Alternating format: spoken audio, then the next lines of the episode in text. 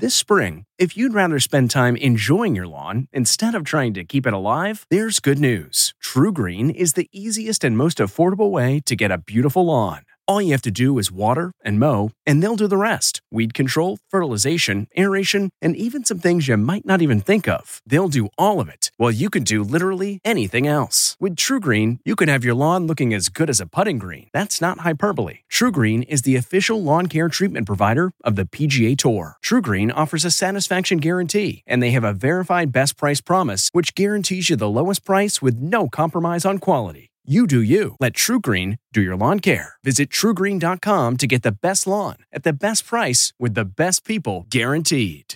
I'm Margaret Brennan in Washington, and this week on Face the Nation, nearly two weeks after the Uvalde massacre, our nation, divided by politics, struggles to cope with the epidemic of mass shootings.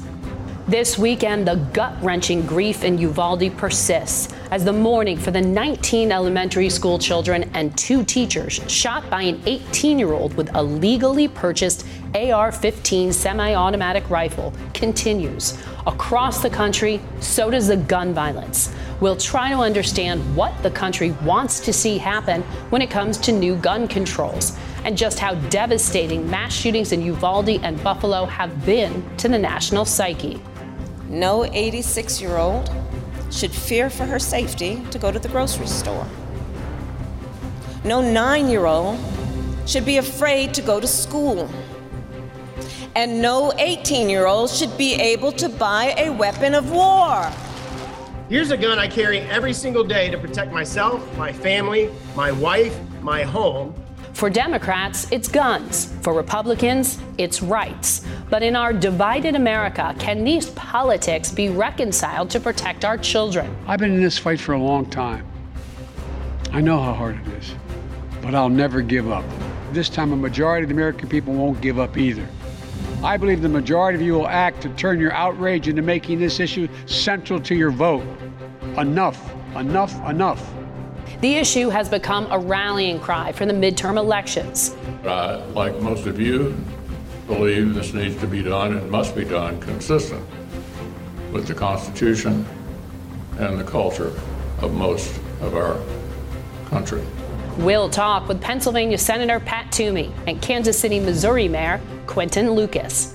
Plus, we'll preview the January 6 congressional hearings with committee member Adam Schiff and we'll take a look at the economy. With inflation high and gas prices rising, are we headed into a recession?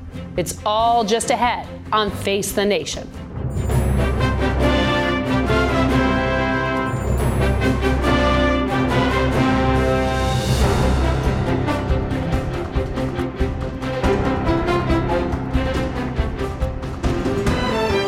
Good morning and welcome to Face the Nation. This morning, more than three quarters of Americans say things in this country are going badly. That's higher than it has been since the early days of the COVID pandemic, according to our new CBS poll. In particular, Americans are reeling from the impact of gun violence in the wake of several deadly mass shootings. For more insight, we're joined by CBS News Elections and Surveys Director Anthony Salvanto, who joins us from New York this morning. Anthony, uh, always good to have you. How do you quantify the emotional toll that these mass shootings are having on kids and their parents? Hey, good morning, Margaret. It is a measure of how shaken the nation is. When you talk to parents and they report that their kids are expressing emotions like not just sadness, but being scared, being nervous when they talk about what happened in Texas. And then you ask parents what their kids are worried about in school, and you get a list that's very reminiscent of things that kids have dealt with for generations, like bullying and social pressures, but worries about gun violence are a majority, and they're not far behind. And so that is a measure of just the emotional toll that all of this has taken on the nation and the nation's kids, Margaret. And so, do they feel powerless, or do people believe they can do something about it? The good news is people think this is preventable. You get big majorities that say it can be stopped, it can be prevented. And it's not something that we have to accept. Now, there is a quarter who says that unfortunately this may be something that we have to accept in a free society. And I do want to point out uh, some partisan difference here. There is bipartisan view that it can be prevented, but there are four in 10 Republicans who do say that it may be something we have to accept. And that partisan difference is going to cut through a lot of this, Margaret. Now, I do want to say that when we ask people why they think that the U.S. has so many unfortunate mass shootings, the availability of guns comes out as a top answer but not the only answer. People point to things like mental health issues, the influence of violence in the culture. So it is a range, and that is important. But I do want to look at this idea of the availability of guns because the numbers who say that gun laws should generally become more strict is up in recent weeks. It's up since the tragedy in Buffalo to 60% now. And then when you look again at what people think is causing this and what might be a way forward, well, the number who think that the U.S. would be safer if fewer people had guns it does outweigh the number who say that they think things would be safer if everyone or more people had guns. But this is a mix. And it comes back to this larger idea that to solve a problem and prevent a problem, you first have to come to agreement on its causes. Margaret. So, Congress is debating some specific proposals. Uh, what are the policies that people favor? So, you do see big majorities in favor of things like background checks on potential gun buyers. Federal red flag laws get three quarters majority support a smaller majority, but a majority, a nationwide ban on semi automatic weapons. But here, Margaret, I want to show you the way the partisan breaks fall on this. For measures that would generally address people, background checks, federal red flag laws, you see more bipartisan support. But when you get to measures that address specifically guns, then partisan support breaks and you see smaller numbers among Republicans. So it's that difference that's important to understand measures that address people versus measures that address guns specifically. And so, in all, there is not a wide public view that it's likely Congress will do something. Maybe they will surprise the public here. But what we do see across the data is that many people feel that something can be done, that a lot of things would help, even if there's not only one solution. Margaret. Anthony Salvanto, thank you. We turn now to the Pennsylvania Republican Senator Pat Toomey. He is one of the senators involved in bipartisan efforts to reduce gun violence, and he joins us this morning from the Keystone State. Senator, welcome. Good morning, Margaret. The numbers are pretty staggering here. There have been 239 mass shootings in 2022, according to the Gun Violence Archive, which is a nonprofit that tracks these. Overnight, there was one in Philadelphia three people killed, 14 injured using a semi automatic weapon.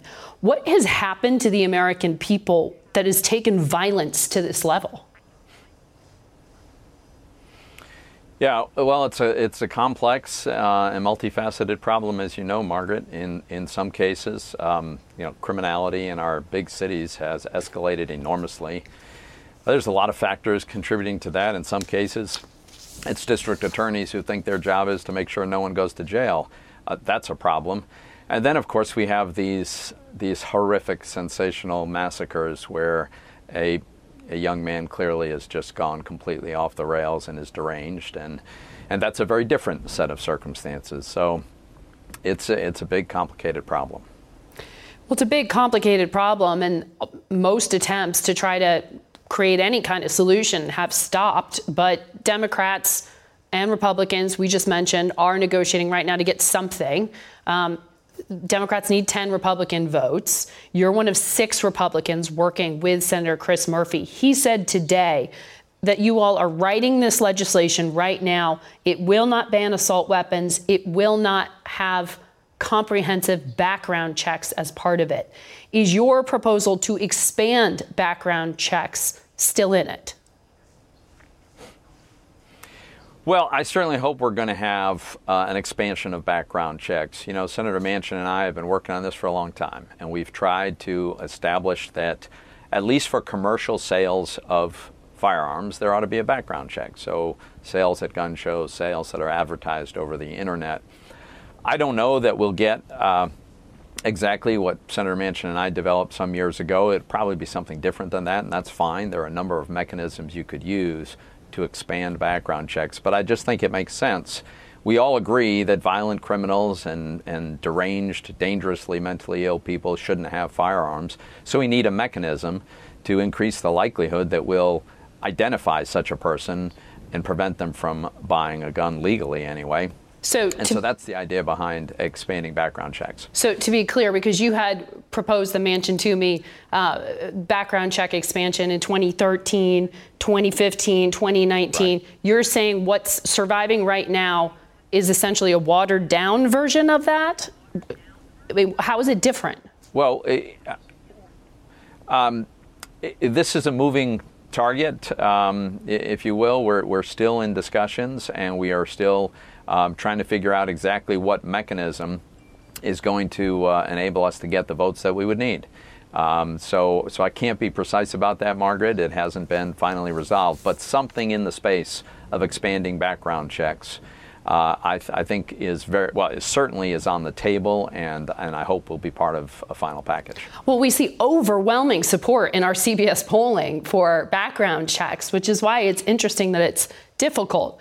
Um, there was a Republican congressman in the state of New York. I'm sure you heard about this. Chris Jacobs. Uh, he represents a district around Buffalo where there was that awful mass shooting just a few weeks ago.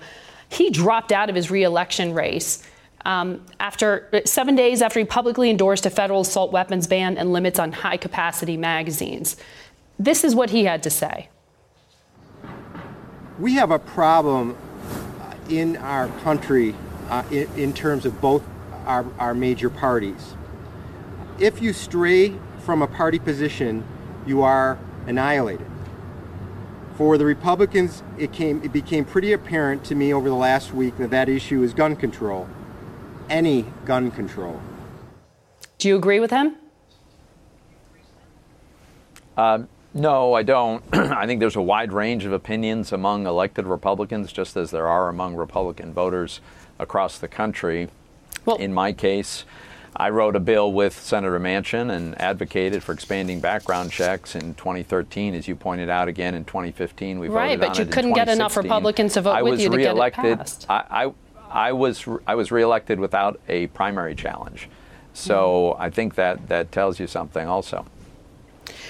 Well, excuse me, I'm sorry, my voice. The president himself has campaigned on this idea that he can be a deal bro- broker.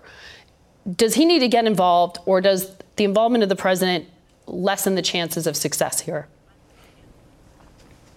Yeah, the problem is, I think the president might have been a president who would reach across the aisle, try to bring people together, but he's chosen not to take that approach since day one. He has sided with the far left of his party and really not reached out to Republicans. He gave a speech on this topic where he advocated policies that he knows for sure have no chance of passing the Senate, probably couldn't even get 50 votes uh, and hold the Democrats, much less get the 60 we would need. So, once again, the president is not being very helpful. I think at the end of the day, this is going to come down to whether we can reach a consensus in the United States Senate. There are intensive discussions underway. It includes people who have not been engaged on this issue in the past. I can't certainly can't guarantee any outcome, but it feels to me like we are closer than we've been since I've been in the Senate. So you can get four other Republicans to stand with you, the six who are negotiating? My hope is we'll get a lot more than that. My hope is we'll, we'll get at least half the Republican conference. Um, you know, that, that's, that should be the goal here. Um, we're going to have to be realistic about what can do that. Um, Senator Murphy alluded to the idea that it's not going to be everything, certainly, that Democrats would like. Um, we'll, we'll see where it ends up. Is there a risk that the Republican Party becomes associated with gun violence if you can't get those votes? Um, you know, look, I, I, think the Republicans have been very consistently supporters of Second, Second Amendment rights. Um, Republican voters expect Republicans to defend the Second Amendment. Um, I think there is a place to land that's consistent with the Second Amendment, as I've been advocating for expanding background checks. By the way, I think encouraging states to have some kind of red flag laws uh, could make sense as long as there's adequate due process. I think there are school safety provisions. There are mental health issues that we could address. So there are things we could do that would be constructive that are consistent with Republican values, and, and I'm hoping we'll get there. Senator, thank you for your time today. We will watch for the outcome of those talks. Face the Nation will be back in a minute. This episode is brought in part to you by Audible, your go to destination for thrilling audio entertainment. Whether you're looking for a hair raising experience to enjoy while you're on the move or eager to dive into sinister and shocking tales, Audible has an exclusive collection of thrillers from best selling authors that will keep you on the edge of your seat. Like James Patterson's first audio only thriller, The Coldest Case. Experience stories like never before, where every chilling detail is brought to life by captivating sound design. Plus, as an Audible member, choose one title a month to make yours forever. And now, new members can try Audible free for 30 days. Just visit audible.com slash WonderyPod or text WonderyPod to 500, 500. That's audible.com slash WonderyPod or text WonderyPod to 500, 500. What makes a life a good one? Is it the adventure you have? Or the friends you find along the way? Maybe it's pursuing your passion while striving to protect, defend, and save what you believe in every single day. So, what makes a life a good one? In the Coast Guard, we think it's all of the above and more, but you'll have to find out for yourself. Visit gocoastguard.com to learn more. We go now to the Kansas City, Missouri Mayor Quinton Lucas. He attended the U.S. Conference of Mayors meeting last week and joins us today from San Francisco. Mayor Lucas, good morning. Welcome back. Good morning. You heard Senator Toomey. He made no promises there. Um, you're in a city that is a blue dot in a red state. Are mayors like you just completely hamstrung by state legislatures and the Congress here in Washington? Is there anything you can actually do to control gun violence?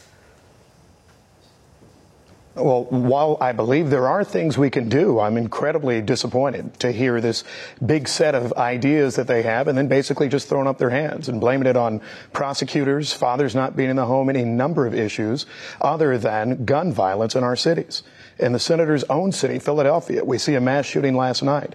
We see them every day around America. And so mayors have agreed to do a number of different things. You've seen my city file lawsuits against gun manufacturers. We'll continue to clamor for more authorities to be able to help prevent gun violence. But more than anything, we need stronger and tougher laws that protect our children, protect our grocery stores, protect our police officers. If you back the blue, you back common sense gun reform. Well, in your city, Kansas City, according to the FBI's latest data, you rank eighth deadliest in terms of city murder rates. I know you're recently at the White House and told reporters it's important to have locally driven solutions to local problems. So, what is the locally driven solution to gun violence in Kansas City? Well, prevention is probably the most important step, not just to local gun violence that we see every day, but also mass shootings. If you just have people showing up after a scene, as we've seen tragically in Uvalde and around America, then we will never get in front of this problem. Some of our locally driven solutions has been making sure that we're getting guns out of the hands of domestic violence offenders. But we need the support of ATF. We need more investigations. We need an actual permanent ATF director. Very reasonable things that I think the president has proposed and that we continue not to get through the United States Senate. We need permitting and background checks to make sure our police officers can actually stop suspected violent offenders before they're shooting up grocery stores, clubs, or anything in Kansas City. That's the support we need, and that's what mayors have been clamoring for. What we do not need are solutions that have already been tried and done. I visit schools every day in Kansas City. Almost all of them are fortified. Most of them have armed guards these days, at least one. So these types of solutions they keep saying have been done. And I think if the Republican Party wants to actually be about solutions, they will say, can't we agree on things that at least will stop gun massacres of our young people? Mm, Missouri is one of the, I think, 10 states that allow school districts to have staff carry weapons into the classroom to defend uh, the schools. Is that a practical solution? Does it work in Missouri? No, no, it does not. You know, sometimes I get asked, is your city ready for a, a, massacre like we saw in Uvalde? And I like to say, well, we have great law enforcement, great collaboration with our schools. We are all concerned that someone can still show up with an AR 15, which I've shot before. I'm not against the existence of these firearms, but I think that those are the sorts of things where we will be outmatched almost immediately. And so, no, just having someone in a classroom with a firearm is not a simple solution. And what's more, and I say this as a parent, I don't want a first grade teacher necessarily worrying about a classroom of 20 students and also worrying about how she can get the faster draw on a mass shooter with this amazing high capacity firearm. That is wholly unreasonable. Red flag laws, permitting, background checks are very clear solutions. And I think the United States Congress has an opportunity to act and make us all safer so we're not reading about a new mass shooting every few days, which has been the story of the past month in the United States. So, uh, gun deaths are at the highest number ever recorded.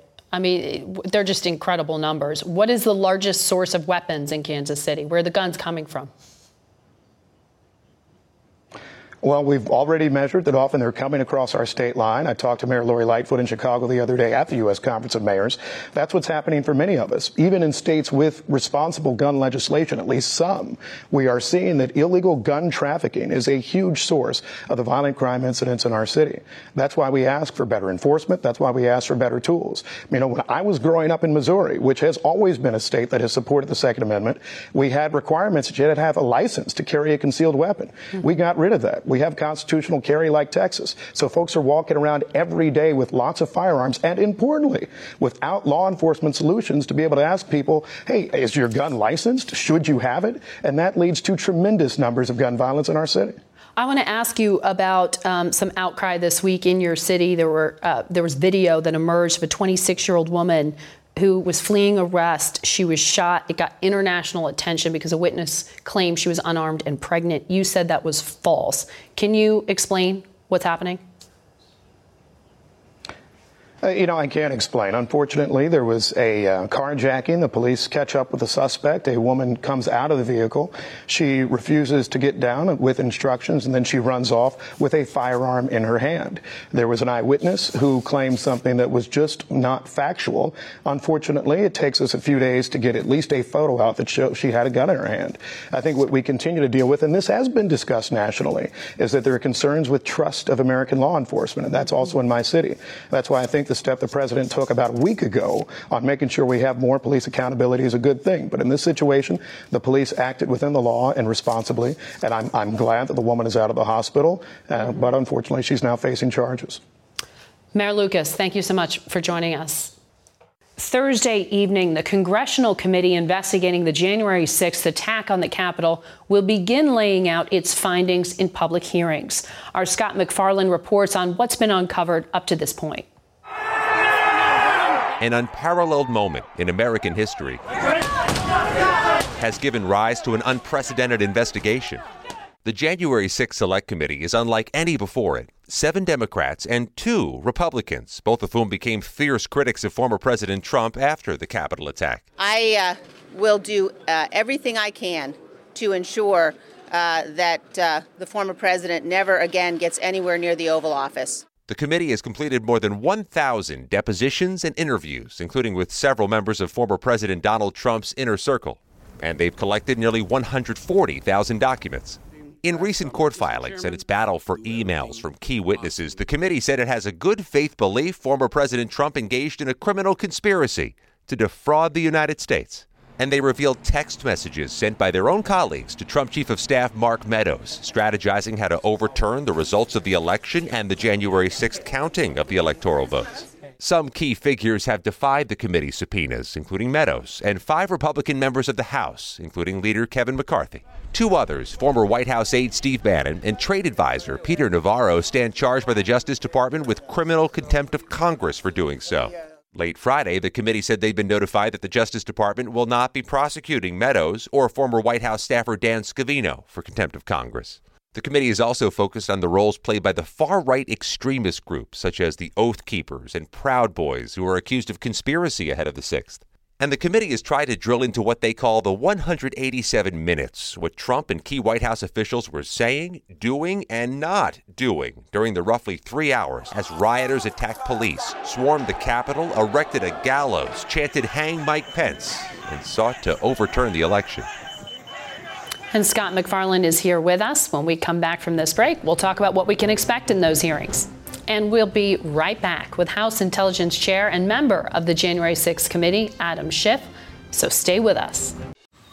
Man, that sunset is gorgeous. Grill, patio, sunset. Hard to get better than that. Unless you're browsing Carvana's inventory while you soak it all in. Oh, burger time. So sit back, get comfortable. Carvana's got thousands of cars under $20,000 just waiting for you. I could stay here forever. Carvana, where car buying meets comfort, meets convenience. Download the app or visit Carvana.com today. CarMax is putting peace of mind back in car shopping by putting you in the driver's seat to find a ride that's right for you. Because at CarMax, we believe you shouldn't just settle for a car, you should love your car. That's why every car we sell is CarMax certified quality so you can be sure with upfront pricing that's the same for every customer. So don't settle. Find love at first drive and start shopping now at CarMax.com. CarMax, the way car buying should be. Welcome back to Face the Nation. We're joined now by congressional correspondent Scott MacFarlane. Scott, it's good to have you here at the table. These will be prime time uh, programming uh, hearings on Thursday. What do we expect to hear? The committee has promised what they call previously unseen material, and we have seen a lot. Like a lot of Capitol riot video. So it raises the prospect they're going to show us some of their material. According to our reporting, recordings were made or recordings were requested of some of the top level witnesses who met with this January 6th committee. We may hear or see some of that, and it's worth reminding people of the range of interviews Ivanka Trump, Jared Kushner, Rudy Giuliani, and some of the rank and file rioters. Watch out for this. We know some of the defendants in the criminal case have gone before this committee, mentioned they've gone before the committee to seek leniency. They have voices that could be heard during these hearings, either on tape or live in person. So some of this will be produced on tape. Um, you know, we've heard from members like Congressman Jamie Raskin promises to blow the roof off the House. Are expectations being set too high here? It's unclear who's going to be in the House looking at the roof. The committee has a series of hearings, likely all of them this month in June, as America is busy with summer. Also, who are the persuadables? Who has an open mind and is willing to listen and perhaps change their mind based on whatever is being shown by this committee? Or are people's ideas too baked in? And one other thing, Margaret, the Republicans who have defied this committee, the five Republicans subpoenaed who've not come in to speak, mm-hmm. and the Republicans who've criticized the committee outside, have not paid a political price for doing so. In fact, Margaret, they may be better positioned for their primaries or general elections because of it. That has weakened a bit of the foundation. Scott, I know you'll be busy this week and in the weeks ahead. Thank you for coming in this Sunday. We're going to go now to California Democratic Congressman Adam Schiff. He joins us from Los Angeles. Mr. Chairman, good morning to you. Good morning. Um, you wear a lot of hats, but I want to ask you about the January 6th committee that you serve on. Um, the Justice Department, as you know, on Friday decided not to prosecute the former chief of staff, Mark Meadows, or social media director Dan Scavino for refusing to cooperate with your committee. I know the committee said that was puzzling. Is it your understanding that, that these men are immune from all prosecution? No, they're not. Uh, and it is very puzzling uh, why these two witnesses would be treated uh, differently than the two that the Justice Department is prosecuting. Uh, there is no absolute immunity. Uh, these witnesses have very relevant testimony to offer in terms of what went into the violence of January 6th, uh, the, the propagation of the big lie, uh, and the idea that witnesses could simply fail to show up. Uh, and when the statute re- requires the Justice Department to present those cases to the grand jury, they don't, is deeply troubling. Uh, we hope to get more insight from the Justice Department, but it's a, I think, a grave disappointment uh, and could impede our work if other witnesses think uh, they can likewise uh, refuse to show up with impunity. Is it because these two men had such close proximity to President Trump? Is the executive privilege uh, argument actually applying here? Uh, that, that, that shouldn't be the explanation here because, of course, there are a great many things these witnesses can testify with no even plausible claim of executive privilege. Uh, they were both involved in campaign matters. They both have documents uh, that they could offer. None of this is protected by privilege. And the idea that you can simply refuse to show up rather than show up and say, as to this question, I'm going to exert a privilege, uh, that just uh, invites others to be in contempt of Congress or be in contempt of judges around the country uh, in other courtrooms. Uh, and I think it's a very dangerous precedent to set.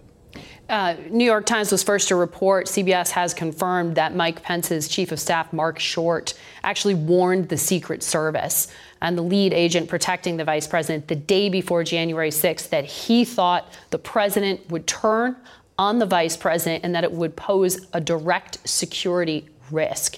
We know Mr. Short plans to testify himself before your committee. Um, is that sufficient? Do you need to hear from the vice president? Uh, Margaret, uh, we're not commenting on specific witnesses, so I can't uh, confirm or deny uh, who will appear before us. I can say that certainly one of the themes that we will be fleshing out is the the fact that in advance of the sixth, uh, that there was an understanding of the propensity for violence that day, of the participation of white nationalist groups, uh, of the the effect that the continued propagation of this big lie to rile up the country and rile up the president's base uh, was likely to lead to violence. So you will see that theme uh, among the narratives that will be uh, exhibited during these hearings. But as to a particular witness, I really can't comment. But if you don't deliver a bombshell on Thursday, don't you run the risk of losing the public's attention here? Uh, our goal is to present uh, the narrative of what happened in this country, how close we came to losing our democracy, what led to that violent attack on the 6th. Uh, the American people, I think, know a great deal already. They've seen a number of bombshells already. Uh, there's a great deal they haven't seen, but perhaps most important is the public hasn't seen it uh, woven together, how one thing led to another, how one line of effort to overturn the election led to another and ultimately led to terrible violence, the first uh, non-peaceful transfer of power in our history. Uh, so we want to tell that comprehensive narrative, and uh, we're aiming at people, an audience, frankly, that still has an open mind about these facts. Yeah. Uh, we want to counter uh, the continuing propagation of big lies, and, and that's that's what our goal is.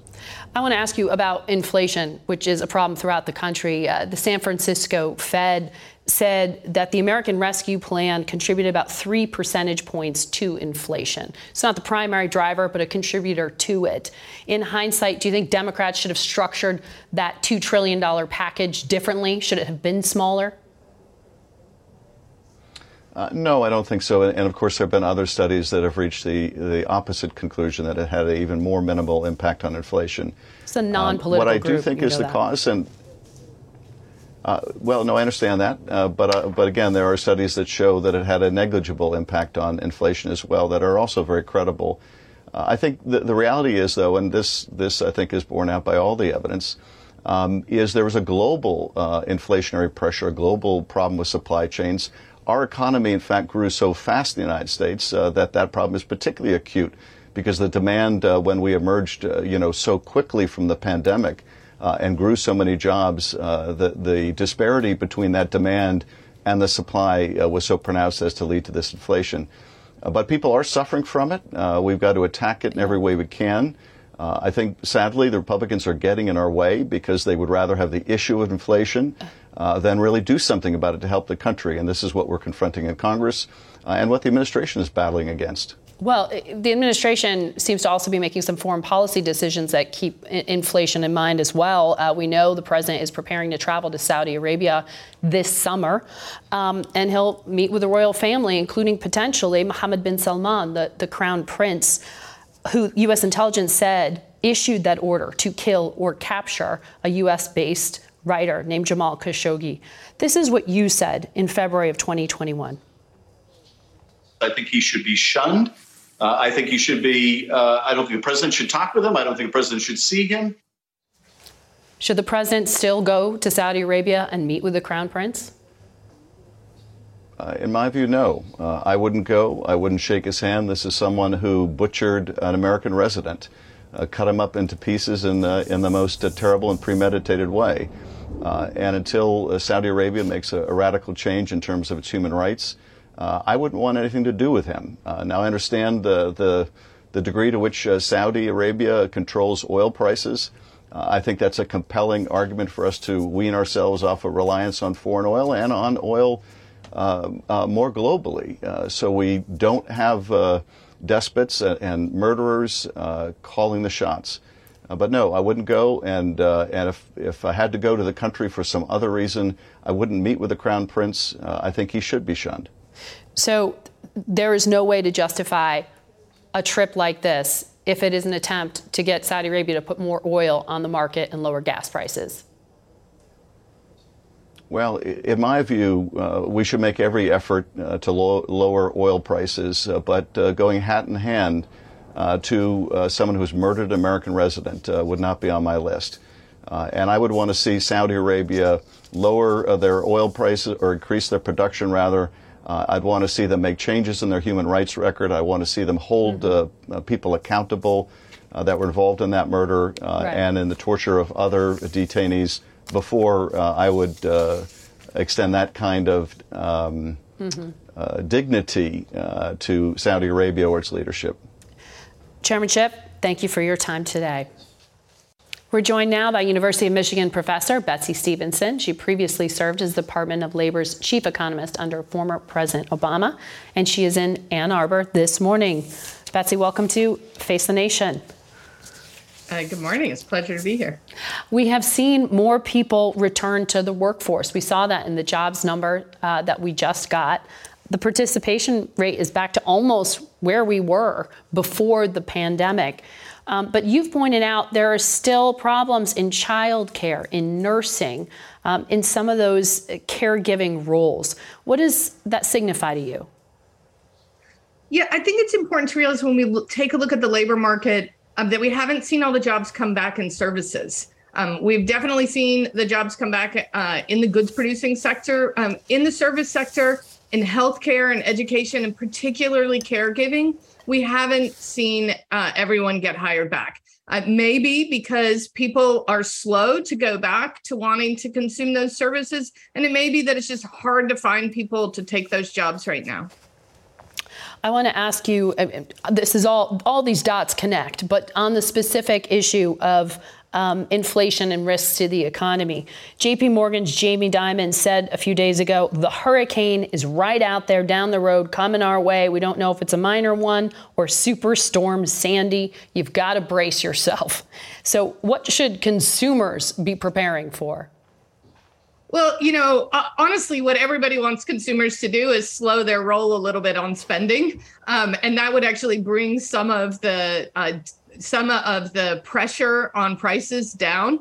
And so, you know, the Fed's raising rates, uh, hoping that consumers will spend a little bit less. Uh, all the you know accusations around how much did the stimulus spending uh, contributes really about do we give people too much money in their pockets? Uh, they're in some of the best financial shape they've ever been. And the result is that demand is outstripping supply a little bit. So if people were to pull back voluntarily, then the Fed actually has less work to do.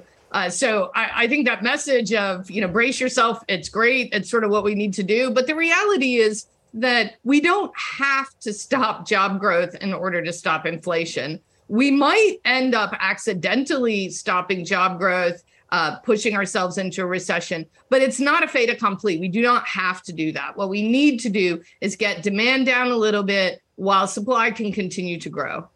Just to go back on what you just said there in terms of fiscal spending, that's some of the, the congressional money that was thrown at the, the problem, the emergency spending. Um, do you think that all of this should have been structured differently, whether it was President Trump or President Biden? Should they be sending checks to people at home, or was that really the main flaw in, in the deal they pushed through?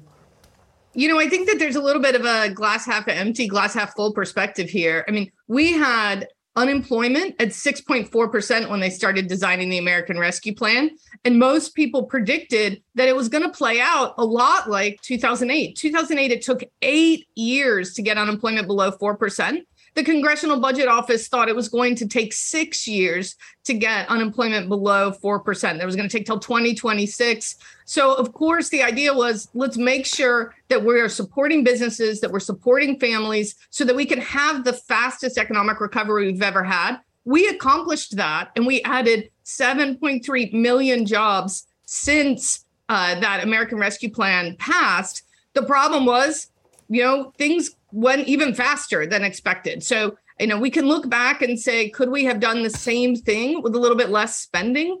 Maybe, or maybe not. Maybe we'd be in a situation right now with 5% unemployment, with millions of people who are in jobs today would still be sitting on the sidelines. Mm-hmm. Um, and that's a situation that I think nobody wanted. We wanted to get back to where we were before as quickly as possible. And it's absolutely clear that the fast action that Congress took every single time from the beginning of the pandemic to the American Rescue Plan is why we've had the fast recovery that we have right now. And we just saw in the labor report yesterday that there are more opportunities than Americans have ever had before to find the job that's going to work for them. Right. Um, they're getting hired at incredibly uh, high rates.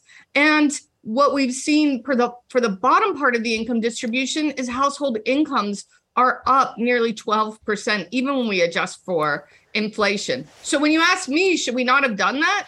I think we absolutely should have.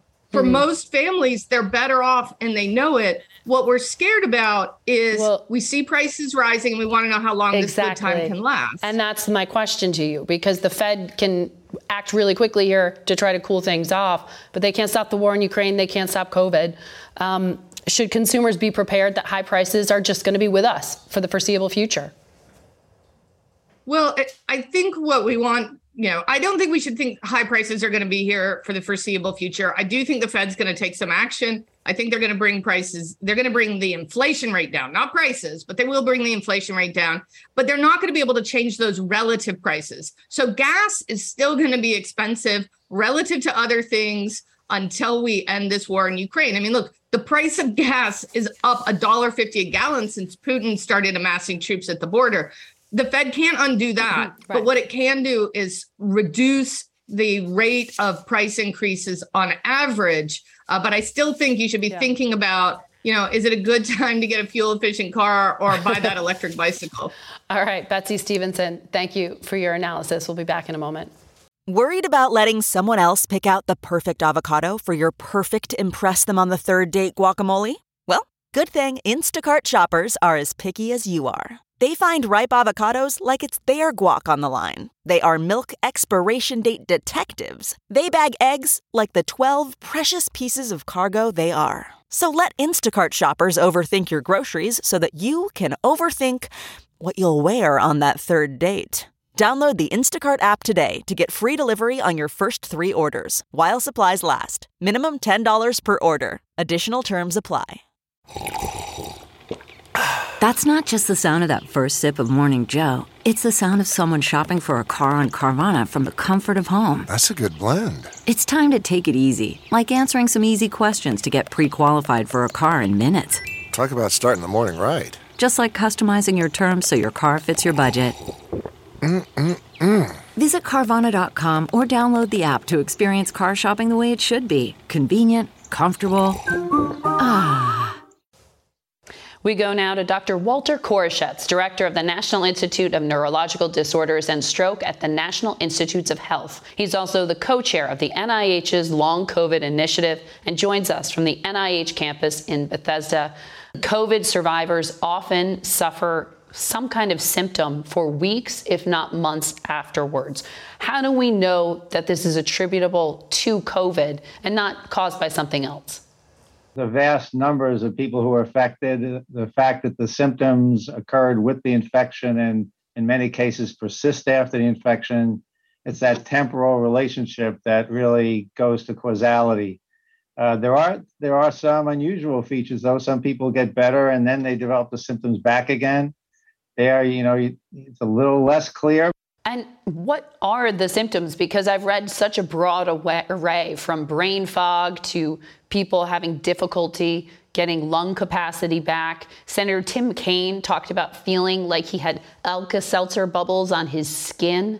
Sure. What is Uh-huh. a symptom of long COVID?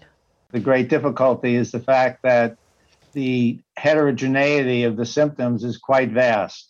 Um, but I think there are some characteristics that make it very unusual. Uh, people develop usually more than one symptom. There's usually a cluster of symptoms, and they are falling into certain categories. So there are neurologic troubles, like you mentioned, trouble concentrating, sleeping, sometimes peripheral nerve trouble, that sense of the bubbling on your skin. Some people have pulmonary difficulties with continued sense of shortness of breath and a cough. Some people have cardiovascular trouble, a lot of trouble with exercise intolerance. Fatigue is just pretty much with most of the people have trouble. There's digestive tract trouble as well. And people tend to have, you know, a couple here and a couple there, um, but they are all seemingly tied uh, to having had their COVID infection. So the NIH Recover study was launched in February 2021. You've got about a billion dollars or more uh, funding the research you're doing. What have you found in that study, and when will your results be made public? We have upwards around 4,000 people already enrolled, which makes it the largest in person study of the post COVID situation. And right now, we're collecting data on the different symptoms. We want to understand the underlying biology that's causing this trouble. This is not a new problem exactly because there are other infections in the past that have led to similar uh, symptom clusters in people after infection. We've never been able to figure that out. This is our chance, I think, to delve deep and to try and understand what is going on in the biologic recovery and the people who don't make a good recovery. So at this point, I mean, some of the studies that have been done suggest that 60% of long COVID patients are female, that neurological symptoms can persist for about 15 months or more. Um, the CDC right. says COVID survivors have twice the risk for developing a pulmonary embolism or respiratory conditions. One in five has a condition that could be due to COVID.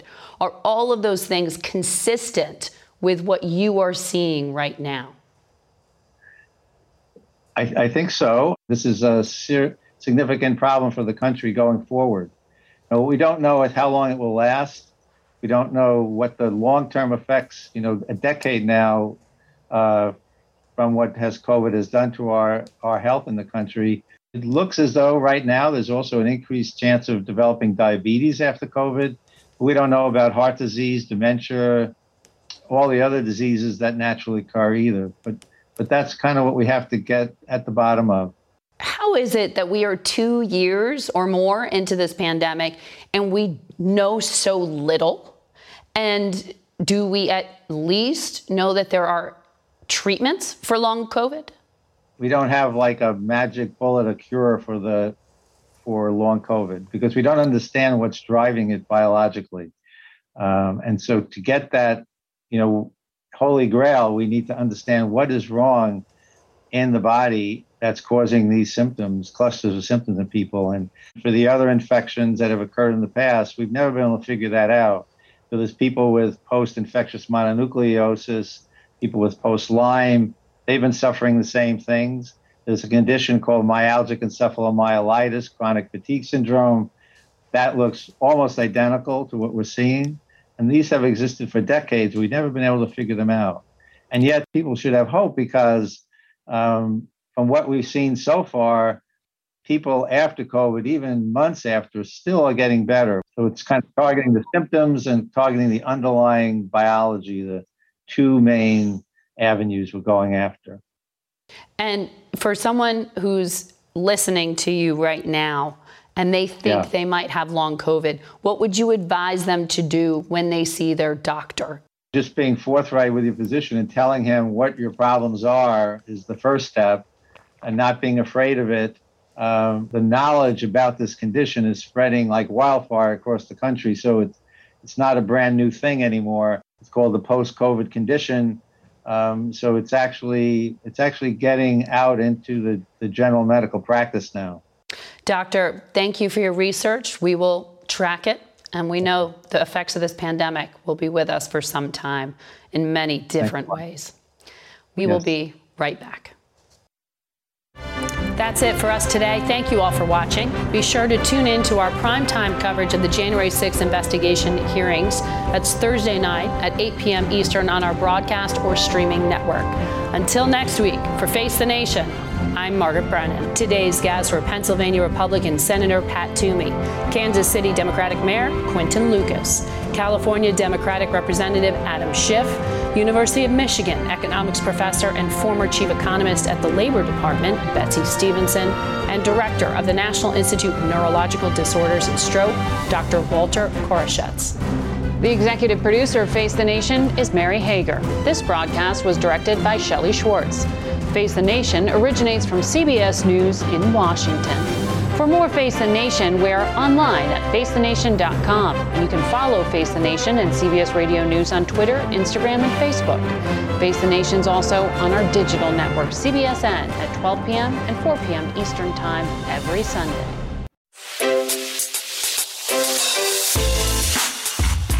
Hi, this is Jill Schlesinger, CBS News business analyst, certified financial planner, and host of the Money Watch podcast.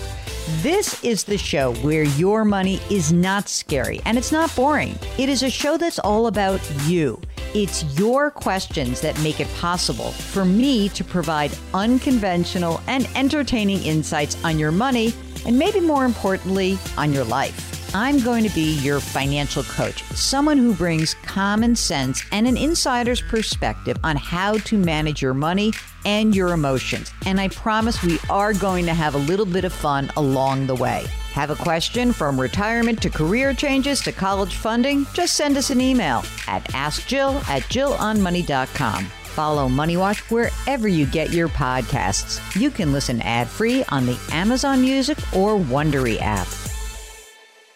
It was the biggest scandal in pop music. The stars of Milli Vanilli, the Grammy-winning multi-platinum R&B phenomenon, were exposed as frauds, but none of this was their idea. So whose idea was it? Enter German music producer Frank Farian. He saw the success of acts like Michael Jackson and Prince, and he wanted in, no matter the cost. So he devised the perfect pop heist. Two once in a lifetime talents who were charismatic, full of sex appeal, and phenomenal dancers. The only problem? They couldn't sing. But Frank knew just how to fix that. Wondery's new podcast, Blame It on the Fame, dives into one of pop music's greatest controversies and takes a never before heard look at the exploitation of two young black artists. Milli Vanilli set the world on fire, but when the truth came out, Rob and Fab were the only ones who got burned. Looking back now, it's hard not to wonder why did everyone blame them and not the man pulling the strings? Follow Blame It on the Fame, Milli Vanilli, on the Wondery app or wherever you get your podcasts. You can binge all episodes of Blame It on the Fame early and ad-free right now by joining Wondery Plus. A story of betrayal you would struggle to believe if it wasn't true. Listen to Blood is Thicker The Hargan Family Killings wherever you get your podcasts.